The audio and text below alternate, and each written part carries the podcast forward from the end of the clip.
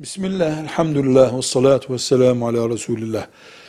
Düğünlerde damatlara ve gelinlere takılan takılar veya bir zarfa konup verilen hediyeler ya da evlerine götürüp verilen hediyeler örf olarak yaygındır ama hediyeleşmek, yardımlaşmak açısından ümmetimizin Peygamber sallallahu aleyhi ve sellem'den öğrendiği bir kültürdür.